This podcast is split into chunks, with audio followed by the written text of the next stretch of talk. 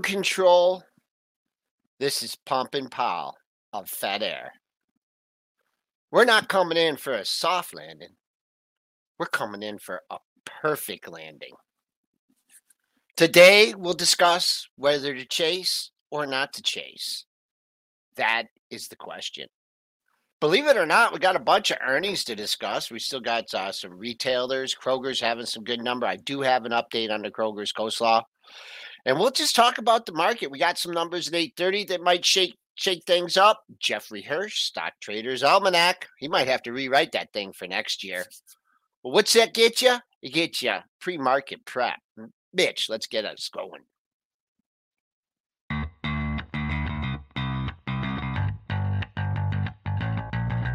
Coming to you live from downtown Detroit, this is Benzinga's Pre-Market Prep with your host, Joel Elconin This is a volatile puppy here, isn't it? and Dennis Dick. I'm bidding a penny. I'd buy that stock for a penny.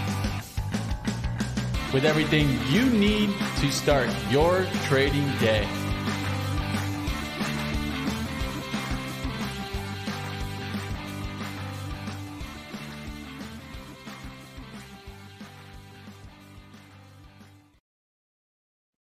All right. Good morning, traders and investors. We're up five to three quarters handles at 4087. Uh, we got a number on the upside. That number on the upside, the close, the closing price before we had the big puke in uh, September was 4137. So we will uh, look at that as a level on the upside today because there's really not much much else. We do have uh, Bitcoin that's trading in the red by 40 bucks. We have uh, crude that's up 92 cents, 95 cents at 81.50. Uh, we have gold up 39.60, 17.99 and a half. Silver that's up 67 cents at 22.45. The buck is down 58 cents, 105.32. TLT having a good day, up a buck 54 and uh, somehow I got out of order on these things. But uh, let's bring in Triple D, and let's bring in Money Mitch. And the question for you, Triple D, is this enough to get you back?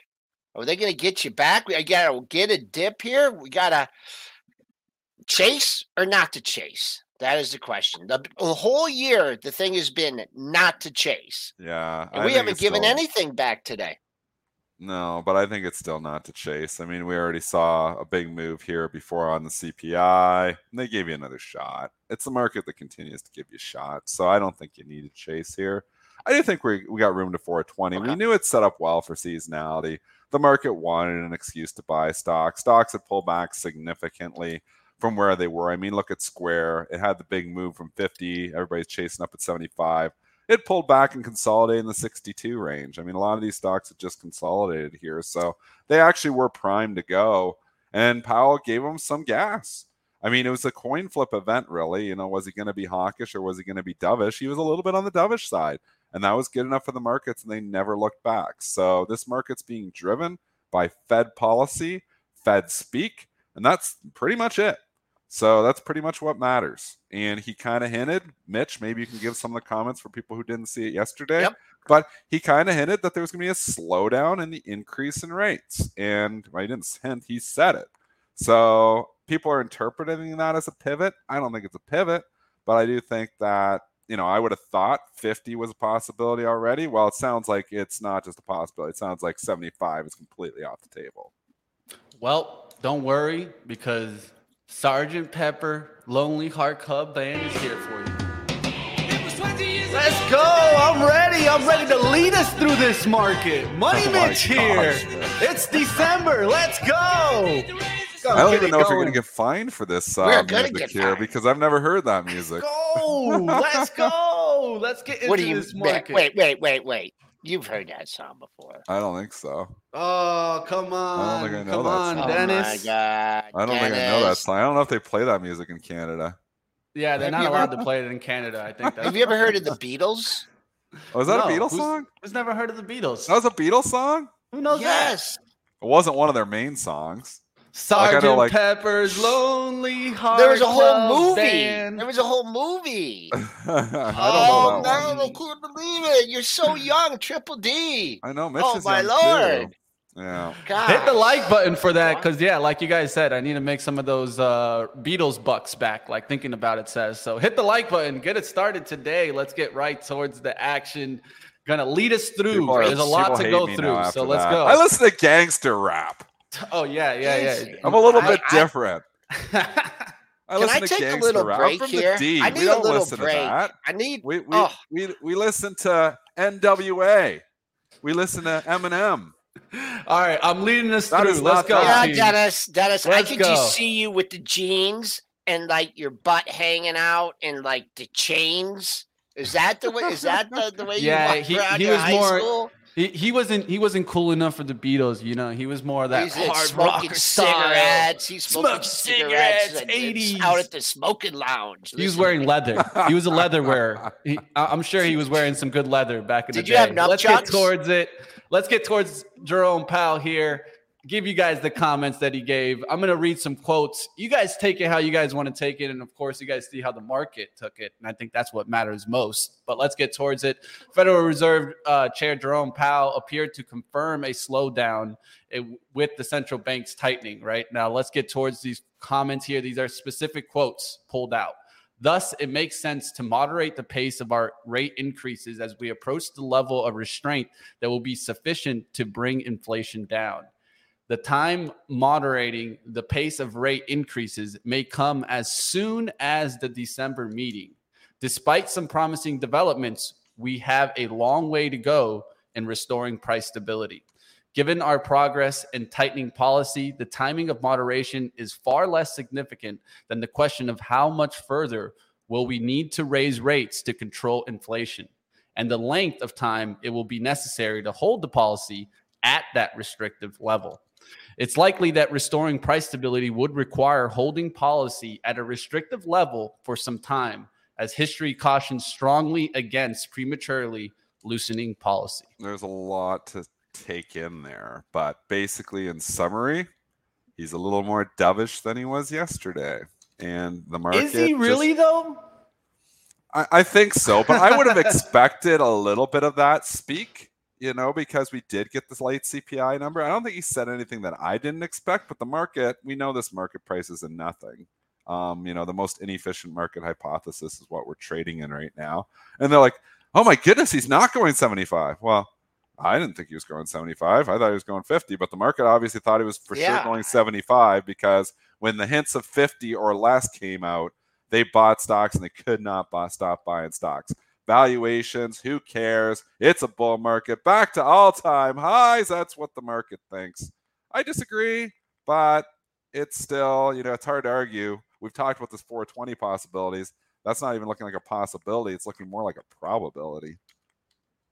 You know what I think really caught people off guard too is that there was no shake and bake. You know, usually like with his comments, you know, that there's some there's a pop, there's a drop, but it was and in in Mitch, I uh, you know, I commend him. I don't we don't talk about one minute charts very much, but it was like 130. We're at uh we're at uh let me get my handles right, 3950.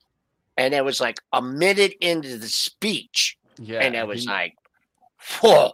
He didn't even and give any like he didn't breathe it. into the mic and it was already yeah. ripping. Yeah. It was ripping and yeah. there was nothing. And it wasn't looking back either. It wasn't yeah. what he said. That's what I wanted to state at, at the close. It wasn't what he said. The market was going up regardless of if he would have even mentioned some hawkish tone. I think the markets would have gone up. They wanted think, an excuse to buy stocks. We had pulled yeah. back pretty substantially on a lot of growthy names. I mean, ARKK was kissing near its 52 week low. So we got to give it a little bit of perspective. This rip roaring kick butt rally here the growthy names kind of got back to where they were last week. I mean, yes, the S&P is making new highs, but we know value has been driving that bus. Does the value train continue here? It was continuing yesterday. I mean, the banks were down in the morning to your point, Mitch, and then they brought them right back up here again. So I do think that's value names you're buying on dips. I think those are the names I'm looking at. But, you know, when we're going into a risk on market, obviously you're going to get bigger moves and the Teslas are going to get bigger moves than some of the other names. There's room. These stocks are oversold, so there is room to the upside. I just find trouble to like just get raw, raw bullish. Like this is it. We're going to new all time highs. I mean, because at a certain point, like I mean, Mark, Chad doesn't want to talk about that. The Dow, Joel, we're talking about the Dow, which is very diversified, not like the Nasdaq, all tech stocks. S and P's diversified too, but the Dow's loaded up with a bunch of different stocks, but more value type stocks. So mm-hmm. diversified in the value type sectors. I mean, 369, 346, we're off what from the all time high? Six, seven percent? Is that right? right Am I getting my math right? Nothing. We're within striking Nothing. distance on the Dow, like like like striking distance by the end of the year, which is insane to think about. That's why I have trouble coming in here and buying stocks because, like we've said on this show, they're not cheap. They're not cheap. So if you're buying stocks here, you're basically saying it's a foregone inclusion. He's navigated a soft landing. This is over. It's party as usual. I don't think I'm that bullish. So I'm not chasing stocks here. I will be buying dips. I will be selling rips, but I can't come in here just with two hands and say, yep, this is at New all time highs on the Dow. Because if you're buying stocks here, that's what you're saying. Now, one thing, of course, I, I came up with uh, 6.3%. We're only 6.3% uh, from all time highs on the Dow. Nobody likes to hear that because everybody is loaded up with tech stocks, which NASDAQ down 27%. We know many individual names in the Cathie's fund are down 50, 60, 70, 80%. It feels like this horrible market that we've been in, but it's just not the case. This market has not been that bad. It's been bad for tech stocks, it's been bad for growth stocks. Value stocks, we've talked about Deere it's right there, new all time highs. We've talked about Caterpillar. It's the tale of two markets. So when you're just analyzing that, I mean, I still want to be in those value type names on pullbacks, but this is not just like, oh, everything's been so killed, we've got to bounce back. We haven't really been killed that bad. It's only been pockets of, of death, and that's the stuff that never should have been up there in the first place. So I still think you got to be somewhat cautious because some of the pain could still be ahead of us in the new year. and everybody is silent. No, that was my fault. I was on mute oh, there. Oh, okay. Um, I was talking to myself. All right. So I one of the things all the time. Uh, of course. So now we get, of course, Jerome Powell uh, starting to think that he's going to slow down the pace rate. But remember what he said in the first quote, and I'll go back to it to kind of point towards it. He said that it may come as soon as the December meeting. He gave no guarantees. Yeah. And so I, I, I want to go ahead and keep that in the mind. And he's he waiting also, for the next CPI number. And one of the things that keeps me a little bit more tamed is that, yeah, we, we've gotten this nice push up. But one thing that he clearly is saying that we might need to stay at restrictive levels for some time. And if we stay up at the Fed fund rate, interest rates at like, let's say five or six, who knows, Bullard 7%, and we stay there for the whole year next year, what's going to happen to the markets? We cannot stay up here for a prolonged period of time. Could they handle higher rates for a year? Maybe. If we have to stay up here for multiple years, where we're now looking at the new norm of having four, five, six percent interest rates, you know, your mortgage in some cases, if you're not, you know, prime, you know, you can be borrowing up to six or seven percent. If they have to go to that, it will eventually hit the markets. It has to. So because people are too levered like I like we said, in the short run, people can handle it. They had a lot of savings, they have a lot of equity in their homes. They have had a lot of free money that they've been sitting on. Those savings are now gone. We've seen the charts; those are exhausted. Credit card debt is starting to go up. So it takes time for the economy to start getting hit. It takes time for the Fed's plan to work. I think the Fed's doing the right thing. Slow down, slow the moderation, and just let our higher interest rates slowly do their work because that's what it does. It does it slowly. People don't just stop buying stuff because they don't look far enough ahead. So they're not looking, oh man, I'm going to be in trouble next year. They're like, no, nah, interest rates will come down next year. We'll be okay. And we're okay to get there. So you got to break that mentality and say, oh my goodness, interest rates might be up here for a while. And then people will stop spending as much and then prices will start to come in. But everything matters. The only thing that matters now is the CPI report in December. And if that comes in for whatever reason, even slightly hot, they're going to be like, oh my gosh, it was a one off and it'll be a disaster for the markets. If it comes in light again, green light buy, they'll be like, we've beaten inflation, and they will take that down to new all time highs or be close to it. So I think it's all dependent on what you think that next CPI number is going to be. I don't know. I'm torn. Tough market to call. I think yeah, I what I I did listen to his speech a little bit, and what I you know what I thought was interesting is that the way that he put it with like the economy and the jobs market, and you know we just have to go back to this. I mean, we we just went through such an unusual period with you know with the pandemic, right? And you know supply chains and and uh, you know business stoppages and everything, and you know that was a point that maybe they would have started you know before that maybe rates would have, you know, the interest rate cycle would have changed. And I just like the way he talked about that with, you know, a lot of people retired, you know, from it. So that opened up the job market, right? And these retirees, they're, you know, they're like, huh, you know, after that, pet, I'm done. I got my money. I'm gonna yeah, I'm gonna be conservative with my investments and I'm gonna spend it. So that's kept, you know, that's kept the job market buoyant. So I think what he was saying more than like we got inflation licked, what I came from got away from the speech was like, you know, we've really ratcheted up interest rates, right? But the economy's hanging in there. And I, I that's what, you know, um, you know, I think that's, that's more what I got out of the speech. The other thing just yeah, Yep. That's working truth. through that excess, you know, chips, you know, yeah. supply chains, you know, all this yeah. stuff. I mean, yeah. So that's why. And then I'm just going back to the indexes, you know, Dennis, I know we've been S&P centric for a long time, but I mean, you know, it's just too tech heavy. Yeah, you know, the apples. Yeah. Yeah. Yeah. I mean, and the Dow is you know, not. Uh, Yep. And that's why the Dow, yep. when you look at it, you're like, wow, I wish I was invested in the Dow. But you know what? In the last 10 years you've been in the Dow, you've been in the NASDAQ, you've been a lot happier in the NASDAQ, I'll tell you that. So it's right. just giving back some of that outperformance. Yeah. I mean, you know, does, does, does, you know, again, it comes back to valuation. This market has moved into valuation, and that's why you continue to see the relentless bid and the low P stuff, and you continue to see the overhead supply and the high P stuff. It's like they can't get traction. You know, they rally for a day or two, and then there's more sellers that come in. So, I mean, this market is obvious what's happening. It's PE expansion and the stuff that honestly was just trading and forgotten, like the drug stocks. I think you still got to buy them on pullbacks because we're still in this market where PEs matter. Merck is all time highs. Gilead, full, full disclosure, own Merck. Gilead is new highs on the move. It's far off from oh. all time highs, but new highs on the move. I mean, Amgen, go to that one right there, up near all time highs. You've got, you know, Lilly, which obviously all time Alzheimer's drug and stuff that's happening. Um, it's at all time highs. Your Biogen weighs off, but it's been moving back too. I mean, this is the tale of two markets.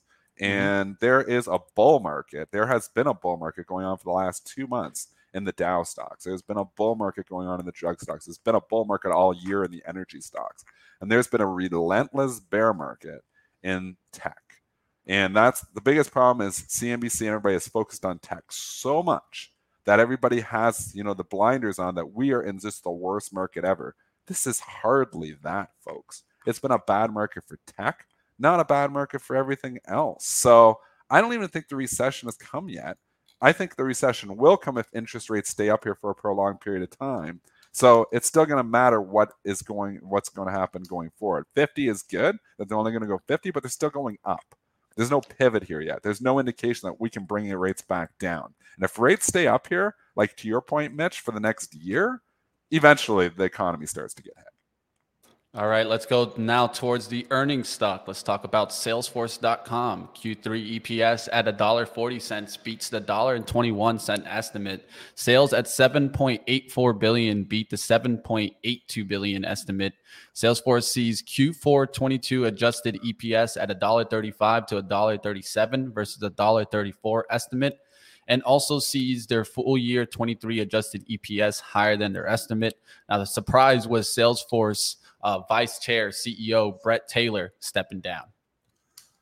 And that's what really hit the stock. And obviously, we had Benioff on Mad Money last night. He was sad to see him go. Um, they know it's a big loss for them.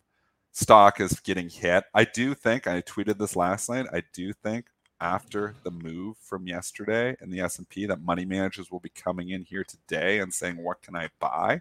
I think that they do come into a stock like this for the simple reason is that there's people who th- missed it yesterday. And they're like, okay, boom, I'm getting Salesforce lower than it was yesterday. Okay, they did lose, you know, a key executive here, but at the same time, uh, stocks are hot right now again. So I think buy the dip mentality will be back. I do think this this dip gets bought in Salesforce.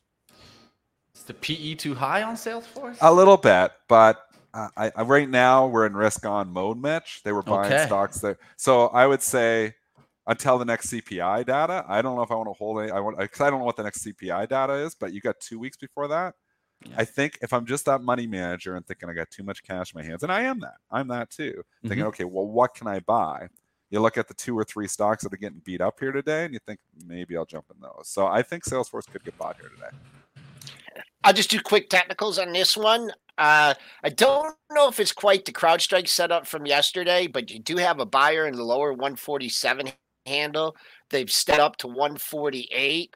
Nothing really on the dailies to confirm that. You're right here in this area. So then if you're looking for more on the downside, if you get fills there, uh, look at the 143 area. And I just, you know, just want to bring it talk you know the pre-market action. Of course the market had a lot to do with this. But you know there was there was someone in there at 1 109 30 110 in the pre-market. This is the hourly pre-market chart. We talked about that. I mean they were there. They weren't paying 115 they were paying 109 109 and a half 110 came down in the regular session and just faked everybody out you got through that level. I think he got to 10 turned around, yeah, 108, 89. So still got through that area, but not by much. Then you got above that 115, which was keeping a lid on the morning. And then you had one of the greatest rallies of all time that happened. Ed. So uh, look, maybe look for a similar setup in CRM today.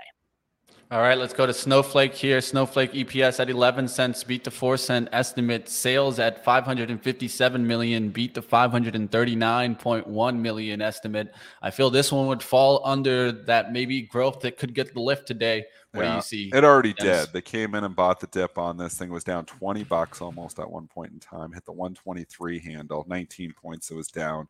And they came in and they bought the dip on this one already. So you know, if we just you know go and you know summarize really the earnings from last night, the majority of them actually kind of rallied here. I'm just looking through them, like you know, you got the Oktas and the Splunks that went up, and the ones that dipped were CRM, the main ones, and Snow. And Snow they've already bought the dip on. Now you can say, oh, Dollar General is a good dip to buy on, but you got to be careful. It's risk on market. So Dollar General is defensive. Dollar General is up near all time highs. Different type of stocks. Um, just bringing it back to Snowflake though um, it fits the script mm. that money managers are looking to buy stuff. Snowflake down 20 on a day that the market ripped up, you know, 120 S&P handles from the low. They come in and they buy that stock, and they did. All right, let's keep going. Do you want to give? Maybe uh, and, and again, pe- people will say, "Oh, you're buying." Yesterday, so 132. People want to hear what they want to hear, and just because I'm saying that's what the money managers did, it doesn't necessarily mean what I'm doing. It doesn't necessarily mean, oh yeah, I'm buying Snowflake in my long term account at 20 Remember times revenue. I'm trying to tell you from a day trading perspective, when the market moves up like it did, you get those dips on those days, they're more pr- prone to get bought. Yeah. You know, if we're on a really bad day, markets are tanking, we're down 100 S&P points, those dips are not getting bought. So the dips are probably getting bought not because of Snowflake, that they see something. It's just because money managers are scrambling to buy stocks. I agree. So I mean, at the end of the day, difference. just keep it simple, right? If you were a money manager and for some reason we're yeah. on the sideline on this run yeah. and you saw that run yesterday, what would you be thinking today? Just ask You're thinking, what can I buy? Question. Exactly. You're thinking, what can I buy? Let's go so, to It's uh, not, I'm not saying I'm bullish snowflake and I'm like, yeah, this is it. You know, yeah, we're gonna go rah rah all in. I'm Let's go just saying here. what what the money managers are likely to do. Meaning, Definitely. I would not be selling Salesforce down 11 points here right now because I think there's money managers lurking, looking, what can I buy? So my job as a trader is to anticipate short-term demand. It's how I make my living by Behavior. anticipating short-term demand. That's what I try to do for you on this show. I try to anticipate short-term demand. I'm sometimes right, I'm sometimes wrong, I'm sometimes indifferent and not making a call. But that's my job as a trader is to anticipate short-term demand. And if you're a trader, that's your job as well. All right, let's go to Okta here. And I would say that that's kind of more uh, behavior finance there that you guys are getting a little insight on, Dennis, there. Let's go EPS here at zero cents, up from the loss of seven cents year over year. Sales at 481 million, beat the 465.34 million estimate. Uh, they see their uh, full year adjusted EPS at a loss of 27 cents and a loss of 26 cents on the low end versus the estimate that was a loss of 72 cents. So getting a little bit better there, still not in the positives, but looking good there for their full year 23 adjusted EPS. And then their guidance also above uh, on their sales there. And then also Q4 EPS looking into the positives versus a negative 11 cent estimate at nine to 10 cents. So good outlook there.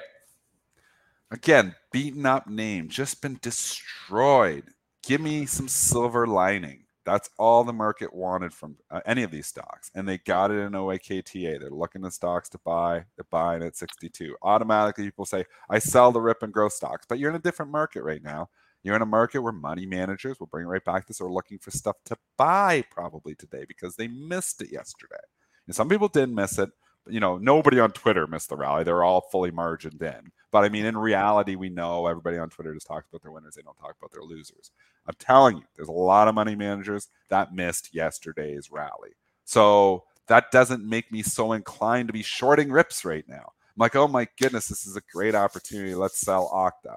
It's not the kind of day we're in here right now. Not saying necessarily to chase, but I'm saying dips are going to get bought. I'm more inclined to buy the dip as opposed to sell the rip just because of the action yesterday. Short term trading hat on. All right. And we gave uh, any levels there, Joel, for us. Uh, pre pre market high. Yeah, pre market high is uh, right here at the 6250 area. Um, I'm just going to give you a potential. Like if we can get through that, you always got to get follow through. Um, 63.32 was a high back in September, and then a pair of pair of highs at 65. So hard for me to give you support on a stock that's up nine bucks, but that's what I'd be looking for um, on the upside. Here we well, go. PCE coming here too, folks. So three minutes. So much. Yep. I, am trying to get through the earnings. Can't I'm get through the earnings. To, I gotta get wide. through economic I'm data scared. here. I'm going wide. Yeah, yeah. Go ahead, man. This one's gonna be some little fireworks here. I'll read you guys some estimates here of what's gonna come out at 8:30. There's multiple reports. There's initial jobless claims. Estimate is 235,000. Prior was 240,000. Right. So we want to see initial jobless claims jumping up if you're a bull, you want to see that if you're them coming in under if you're, of course, a bear in this environment. Uh, core PCE is the next one, right? Uh, core PCE estimate 0.3, prior 0.5. PCE month over month is estimated at 0.5, prior 0.3. Then when we look at core PCE year over year, which is estimated at five, prior was 5.1. So that's actually a good outlook there. That would mean that the core PCE year over year is going down a 0.1. PCE price index year over year is estimated at 6.2. Prior was 6.2. So let's see if we can get that actually under, let's say towards like 6.1. That'd be a good outlook there. What we don't want to see is like a 6.4 or 6.5 there for the PCE year over year number. So 30 seconds away from that, that could be a game changer here too. It's not going to move right, like uh, the CPI, algo jumpers but it could are... move. They're already jumping. Jumping a little bit.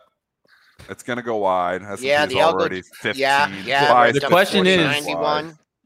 question is, did Powell have these PCE numbers? Mm. This is a good question there too. and and actually, a Fed official. Oh, we gotta wait. PCE is coming right now.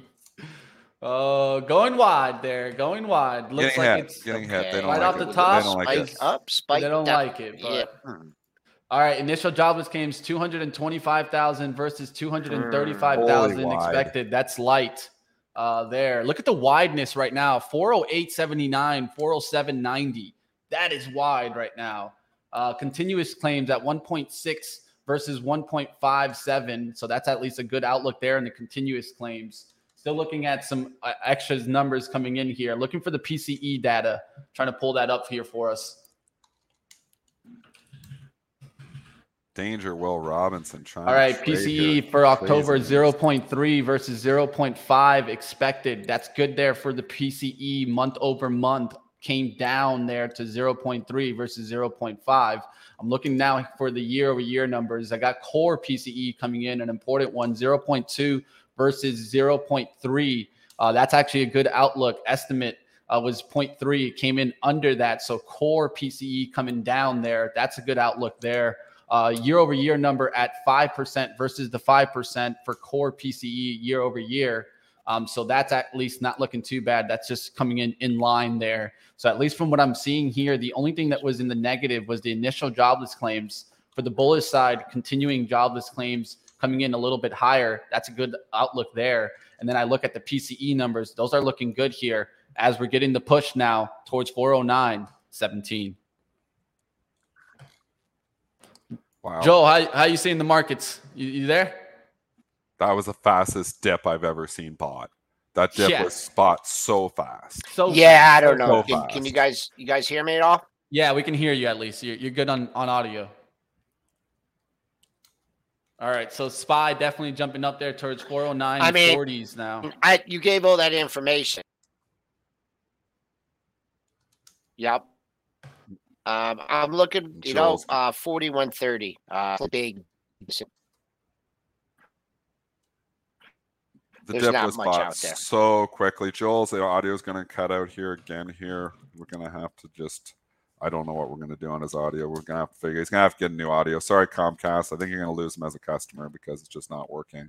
Um, yeah, we got two minutes until our guest. So we'll, Joel's we'll trying to there. figure it out in the background. It's been too long. Comcast just can't get it together over there. So yeah, we'll, we'll, be getting well, we Jeff on in a second that. here. We can take a look at what came out. This was the only number that was under, I would say, it, of, of, the readings, right? And then we can look at continuing jobless claims. Uh, continuing jobless claims actually came over uh, the expected there, so that's actually a good outlook here. Crazy, uh, it's crazy move. So we dipped, we got back to unch on S and P for about a split second, and then that was it and then they just started buying it and they couldn't stop buying it here again. So I don't even know what to say. And that was um, wide, man. That I, was wide. We were a buck wide on SPY. You don't see that very often. We were a dollar wide on the SPY there. So yeah. even if you had orders out there, you probably could have got picked off. You were sitting there, but if you tried to go in after the fact, you had to be out there. It was the only way you were going to get filled. Yeah, you, you had, had, the had jump. orders sitting out there ready to go, which takes a lot of guts going into a number to just be sitting out there because you get picked off. Yeah. So almost instantly. It, yeah, well, you do instantly. So now they're buying them again. They can't stop buying them. This is the way this market is. Tricky, tricky, tricky market. Um, again, obviously, tape bombs happening from inflation perspective. Tape bombs happening from Powell speak. It's all macro data right now. It's the only thing that matters. Technicals are pretty, can give us a target to 420. But again, we're just listening. Fed is controlling this market. Inflation data controlling this market obviously economic data. Macro data has never mattered more. It's never mattered more than it does right now. Hey, it looks like the Q4 rally is still on. Um, we were looking at to see if we would get that Q4 rally. Looks like Jerome jump started it yesterday. We're getting a nice little push here from some inflation data. And from this moment, we won't get anything until the next Fed meeting. And so uh, at that point, you know, you know, we'll probably maybe get the 50 basis points and we could even be higher. Who knows? Maybe we can continue going from that. This does leave room now that I mean we're close to 410. I, I did draw this upward trend line from kind of the downward action that we ran yeah. into it one time in August mm-hmm. and bef- prior. Now it looks like we're running right into that. We're actually looking like we're going to maybe break that outlook today. So that's a definitely an impressive move. Of course, a lot of people are calling for the 200-day moving average. We've already broken through there, 403.96. So that's mm. kind of maybe pullback level that I would maybe look for 403s, 404s to hold on pullbacks. But if 400 holds now for the end of the year, I think we got to stay at least for myself, even in the bullish shoes. So I'm going to be looking at that 400 uh, for a long time now to just make sure that we can stay above 400 and maybe follow the trend. This is when I like to trade. I know a lot of times we talk about trading that when it gets difficult is that sideways action. But when yeah. we start getting breakouts where we actually get a trend, that's when the trend traders come into play and they're looking to ride that momentum. We'll just have to see. They're they're looking to go to 420. The trend guys are saying I'm buying dips and we're going to 420, and I'm not going to argue with that. I mean, I don't want to buy the rips, but you know they've quickly bought the algos quickly bought that dip here at 8:30. It was there for a split second, and they're all over it here again. Tricky, tricky, tricky market. So many tape bombs. It's one of the toughest markets I've ever seen to call. We've been saying this for the last two months. You know, sometimes you can get a market that's like, that's pretty easy call. And then you get these other markets like, wow, I don't think anybody can call this market. Goldman Sachs executive, you know, said it a month and a half ago. Nobody's calling this market day to day. I mean, and it's true. It's you don't know what the next tape bomb's going to be. We were going through corporate earnings before. Obviously, we're through that. But I mean, unless you know these inflation numbers, unless you know these CPI, unless you know what Powell is thinking, it's tough to just say, yeah, this is what's happening and this is where we're going. There's no outlook here. Five, six days from now, nobody knows where we're going. So All you right. trade what you have. And right now, the Bulls got the momentum. So I'm buying the dip. Tomorrow, I might be selling the rip. But as a day trader, I'm buying dips. All right, let's go ahead. Let's bring on our guest today. We got Jeffrey Hirsch in the background. Let's bring him on.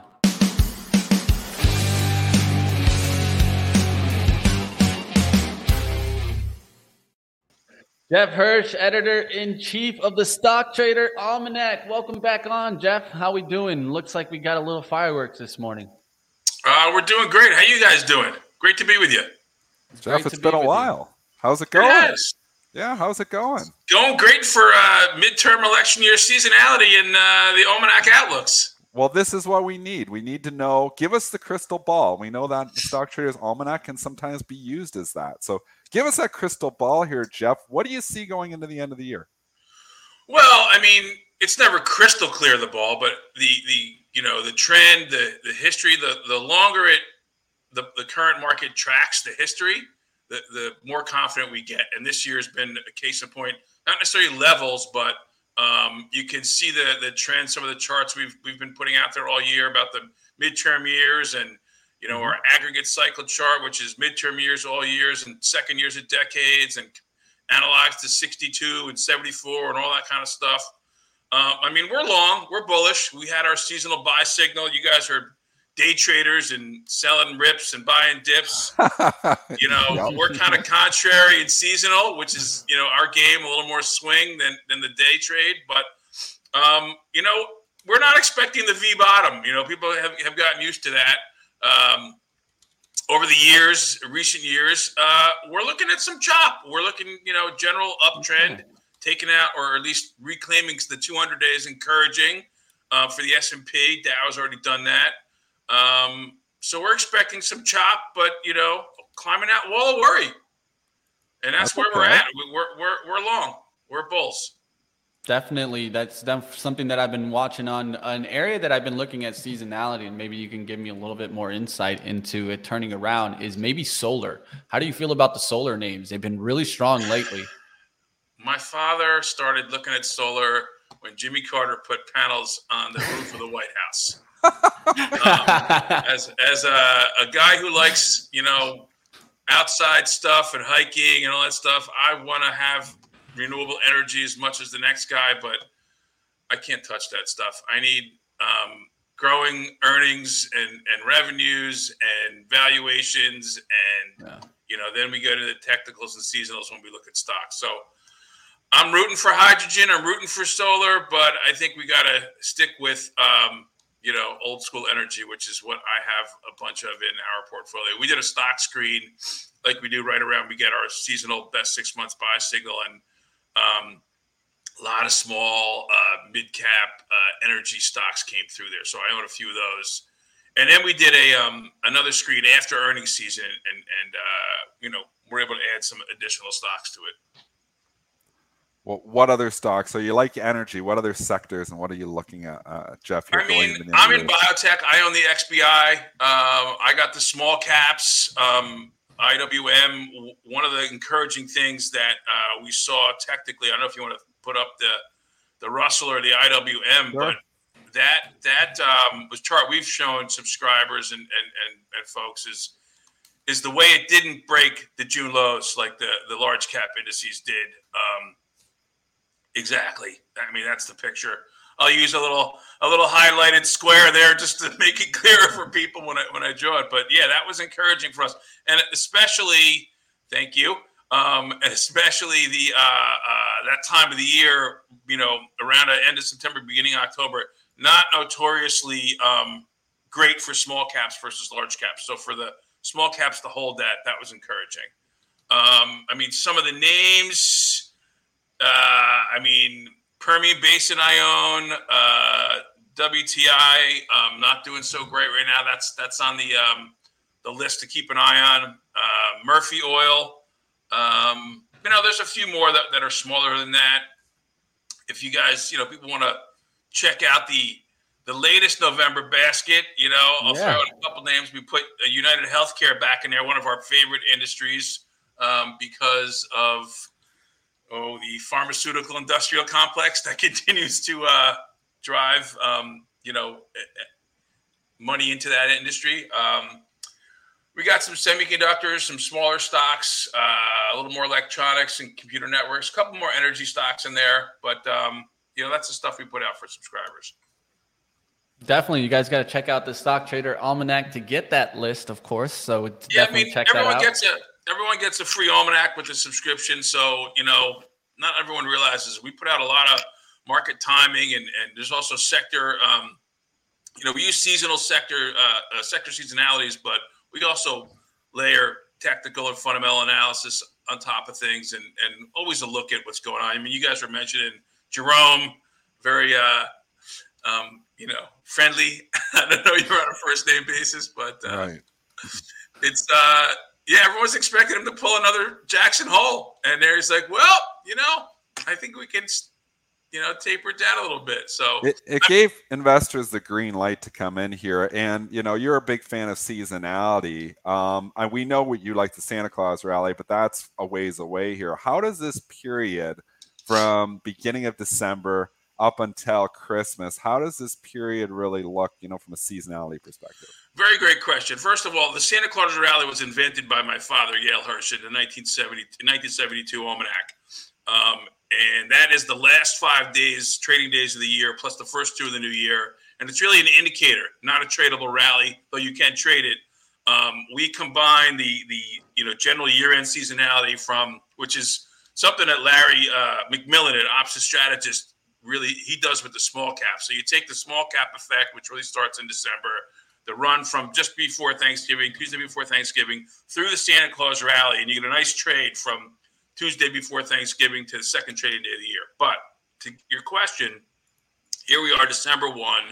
We put a little blog out, post out yesterday, which we kind of keep it running with what's what's coming around a, a, few days in advance or a day in advance on, on the calendar for, for, for traders, for day traders like yourself. And the first day of December has been leans a little bearish. But um, when it's positive, and we think the momentum that we got yesterday from Jerome, our new friend, um, can carry over today, and the average gains about one percent for the S and P. But beginning of December, when tax loss selling starts to kick in, you know you tend to see weakness or flat sort of period. There's a I don't know if you want to pull up the little chart we have from a couple of days ago um, on our blog. I mean, if you go to the website, it's it's a it's a nice chart. I mean, I could share it too if you want to do it. Just you see the sort of little chop at the beginning of, of December yeah, if you'd like, you can just share your screen, Jeff. If you'd like, you can just share a screen and then show us that if you want. Down at the bottom, you'll see a little present button. Present. Hit the share screen, select a window or a screen, and you can just show us what so that we can no, get the inside scoop. We like the inside scoop. We always like the inside share scoop. Share express. Oh no, share screen. I'm definitely a two scoop ice cream kind of guy. yeah, I'm a two steak kind of guy these days. oh, I love me some barbecue. If you don't like yeah. barbecue, I don't know. I don't know how you live life. Did that but... come up? There it yeah. is. Got you right there, Jeff. Hey, look at me, technically technologically advanced. Um, so I don't know if that's big enough, but uh, I guess I could maybe. There we go. We got it. So there's one of my pretty little charts. Um, with you can just see the uh, I don't know. Can you see my mouse in there? There you can. Yeah. So the mid month here, and the red line is the Russell 2000. This is mm-hmm. where the old, you know, January effect, not to be confused with one of Yale's other inventions, the January barometer. January barometer is as the S&P goes in January, so goes the year. But uh, the January effect, which was originally discovered by a man named Sidney Wachtel back in the 40s, he was an investment banker that small caps outperformed large caps in January. And we found um, over the past few decades that that small cap outperformance really tends to begin in the last half of December, last two weeks of December. So you can see the Russell right here going up. So you're saying what what goes on from here to Christmas? We got sideways action. Um, you know, a little bit of chop as tax loss selling, uh, uh, you know, takes hold. Um, you know, you get tax loss selling in, in, in, a couple scenarios. You got a big up market; people need to cover their their winnings, and also you got you know a lot of losses this year with with the stuff that's with the bear market. People want to sort of capitalize on it, and they and they can roll those over into other tax years. And then you see the um, you know the pop into Christmas, and then the Santa Claus rally, uh, which goes into you know the um, first couple of days of the new year. And a little trading strategy for y'all um, is something we call the only free lunch on Wall Street, oh, which is um, basically taking stocks making new 52 week lows. Uh, we it used to be December 15th through February 15th that um, these new lows outperformed the market. It was NYSE back in the old days, and now we we pick them on the um, triple witching Friday of, um, and I won't say quad witch because I don't I don't think single stock or ETF futures have. We're we're with you on that. Woo-hoo. We're with you on that. We still say triple witch to me and Joel because we don't like the single stock futures. So we're not even on the quad witch bandwagon ever. Yeah, and, always and triple even... witch toss. Yes, it's it's a better phrase, I think. But um, so on that Friday, uh, actually, we do it Saturday morning over the weekend. It gives us time to, to do the sort that we do. We get rid of, um, and anyone can do this on their own.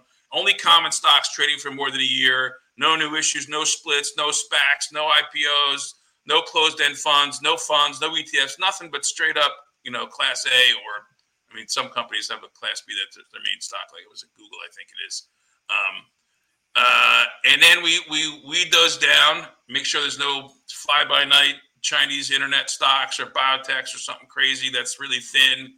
And um, we take the ones that are down the most. And years like this, where you've got uh, a down market, those that strategy tends to work much better.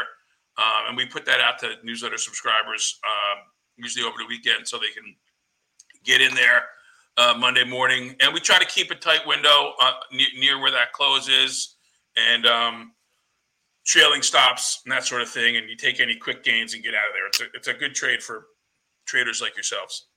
Love it. I love that uh, outlook there, especially going into now the January effect. That I know a lot of traders are looking for ways to get some returns to the end of the year. So that's not a bad outlook looking into, of course, December when we'll get that Santa Claus rally. And if it comes down, of course, towards the end of the year, will there be some profit taking, of course. Um, I feel like that with this big move too, there should probably be a lot of uh, kind of portfolio shifting uh, re- reshuffling that, you know, cutting out some losers, adding to some winners, especially with this big pop. I think a lot of the money managers are going to try to, you know, make things look a little bit better, right, underneath the hood.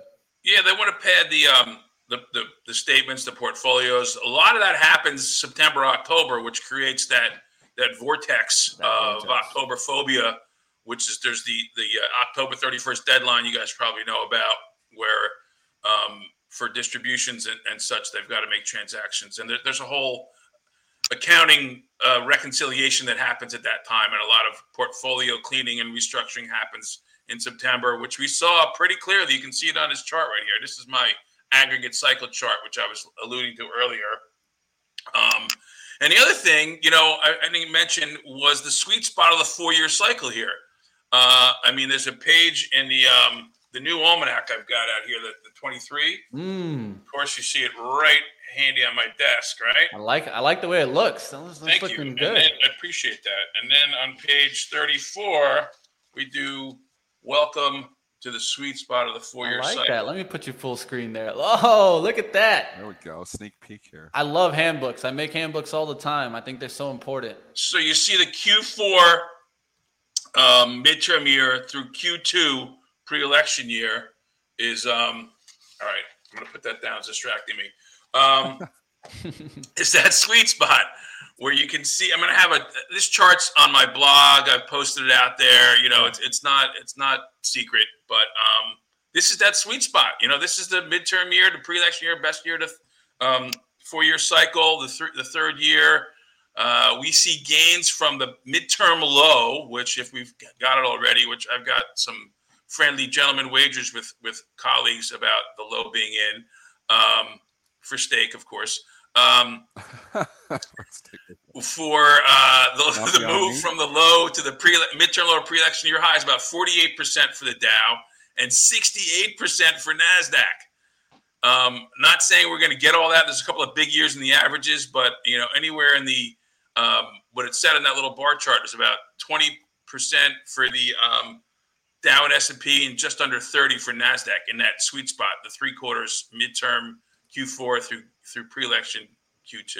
Now, you know, these numbers get a little bit tempered and muted when you have uh, such a bear market like we've had. Um, you know, when we're still down by, you know, um, was it 16 uh, percent by Thanksgiving? That was a pretty decent table I put up there.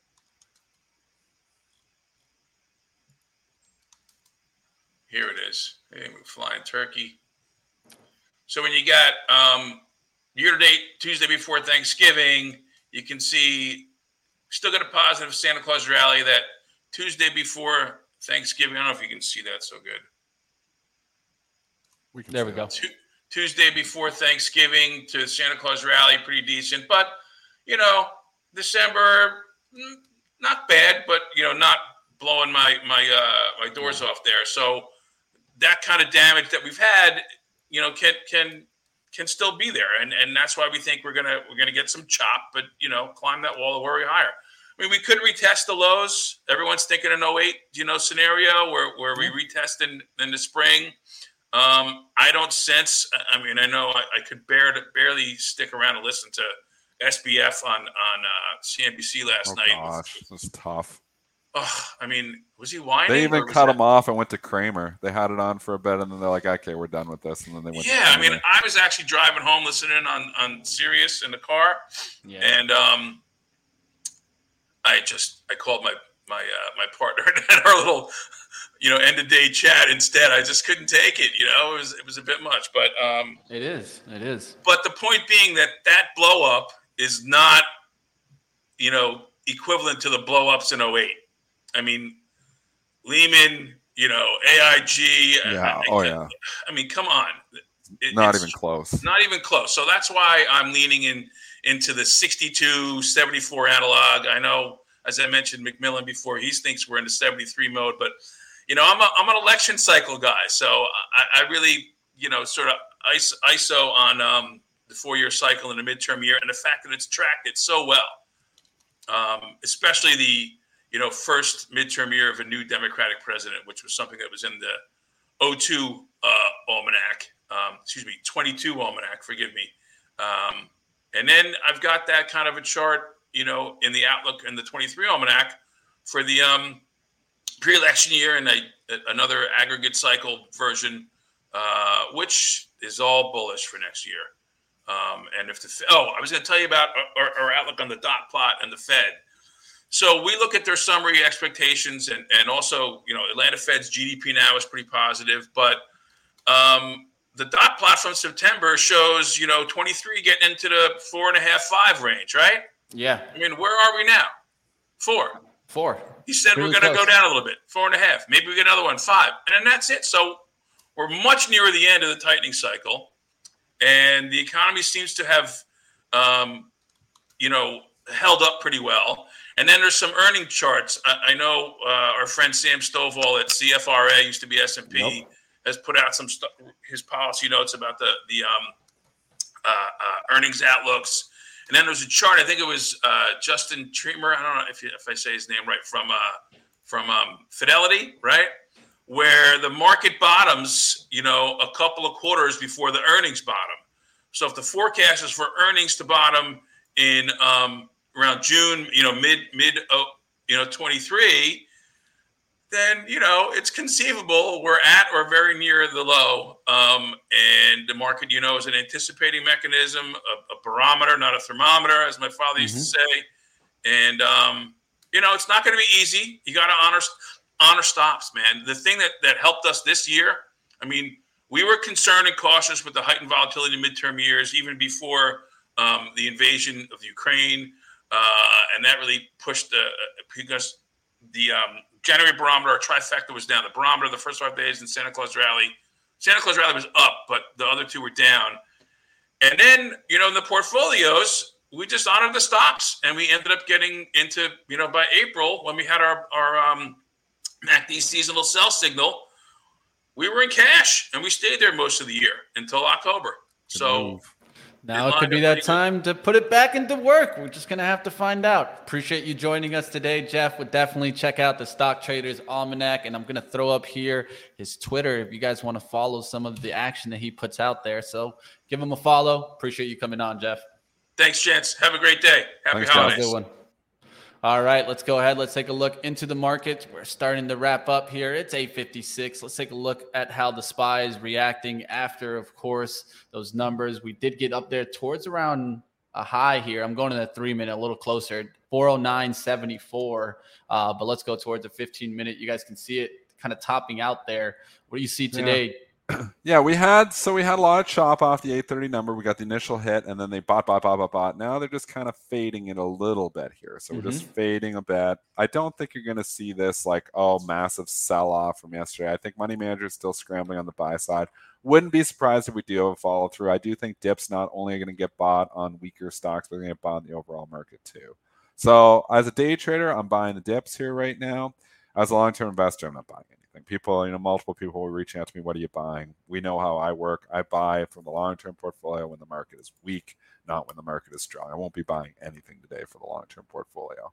So will I be selling stuff? We get 420 on S&P, I will unload more stocks.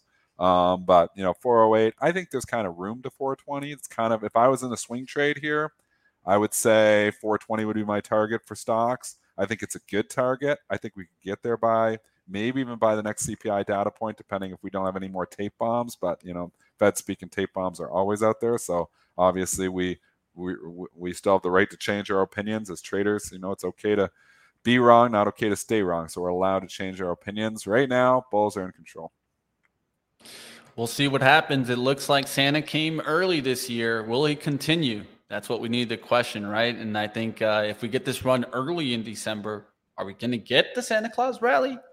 could get it a little bit early, right? I think this is something to just keep in mind. We'll see what happens today. Definitely Jerome Powell shook up this market. Now yeah. it's time to go do the hard part, which is trading, really. I mean, there's one thing that we can talk about the perspectives, but it truly is hard to actually go and execute on a market that's changing up like this. So it is. It is a tricky market. Um, and again, you know, people think you've got to make good calls. You know, I got to know where the stock's going next week to make money. You don't. Like this year, no. again, if I go to my performance, long term investment account didn't do great. I mean, I had a lot of cash. It probably did better than the average bear, but it was down. Swing trading, I hardly did any swing trades. It wasn't an easy year for swing trading. Day trading, really good. The day trading was excellent this year. Um, and that's just because short term, you get these, you know, you get the moves that are more predictable in the short term. It's always easier to predict where the market, where the stocks are going short term as opposed to long term. And people, you know, will say the opposite. You know, well, we know they're going up in the long term. Well, that's true unless you're in Japan, unless you've been in China, unless you're investing in Russia. I mean, there's a lot of areas where long-term investing hasn't been good, but you know, overall, we know our markets have t- tended to trend upwards. Uh, but you know, if we're going to do this show, we're going to do, you know, it's if we're going to do this show, if we're going to talk to traders, we're going to be traders. We've got to learn some market timing. And I'm just saying, always the day trading is much easier to do market timing in than the long-term investing. Yeah, I'll be watching that, uh, especially around the 410 level. That's where my kind of upward trend line runs into. That's kind of like where we pulled back right yeah. now. I'm sure technical traders are, are looking at this too. I mean, it looks kind of obvious from this trend line. And I mean, if we can get into, let's say, for some reason by the end of the year towards here, where are we looking at? That's completely a reversal from the downtrend now we actually start getting out of this. Well, trend. that's an interesting chart, Mitch. I mean, you're looking at a resistance point right here, right now, when you draw that pretty little, uh, could we call it Carter Worth trend line because he's very good at connecting those lines. I mean, one, two, three, four, you're right here, right now. So if you're saying yeah. that downtrend's holding, you'd actually be a seller of stocks here right now. And then another thing to keep in mind look at the volume that came in. The volume's actually pretty high. We're finally getting a spike again of volume. And so I think that's one thing to also keep in mind is the volume coming into the market now. I mean, it could have been, of course, with that rip yesterday, but there was a lot of volume coming into this market. And that's one thing that I haven't seen in a while. I mean, look back. At, at one point, we were trading 50, 44 million shares a day in August.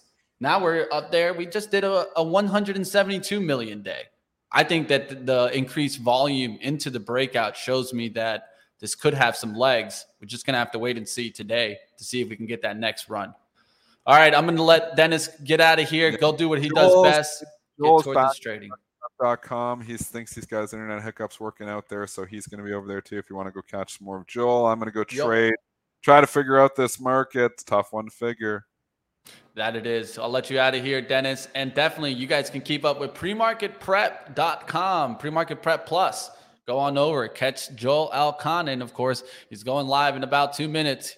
He's letting you know his internet's good on that side. So hopefully we'll get that fixed. I know Comcast is going out there to Joel today. I will do my absolute best to get that fixed, even if I have to fly over there and fix it myself.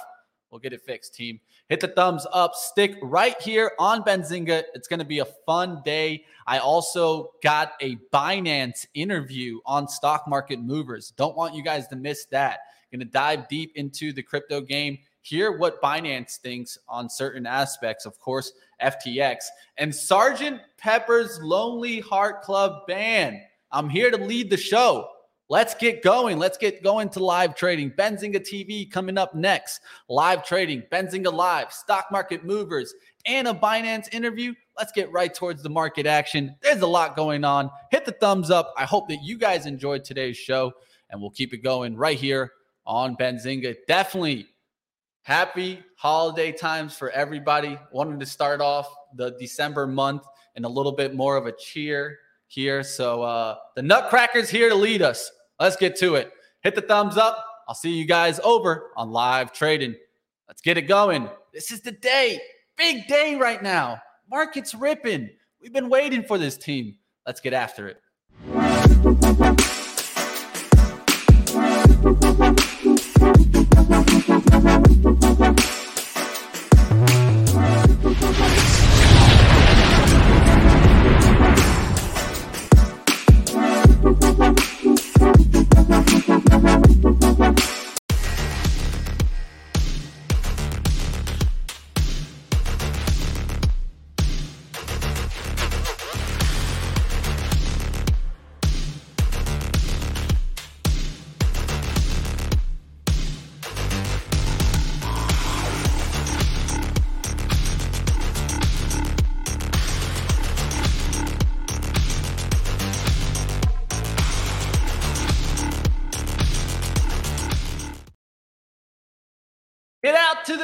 of crypto. I'll see you next week. New York City. Get out there, guys. Use your discount right now. Money Mitch 20. Find out what we get.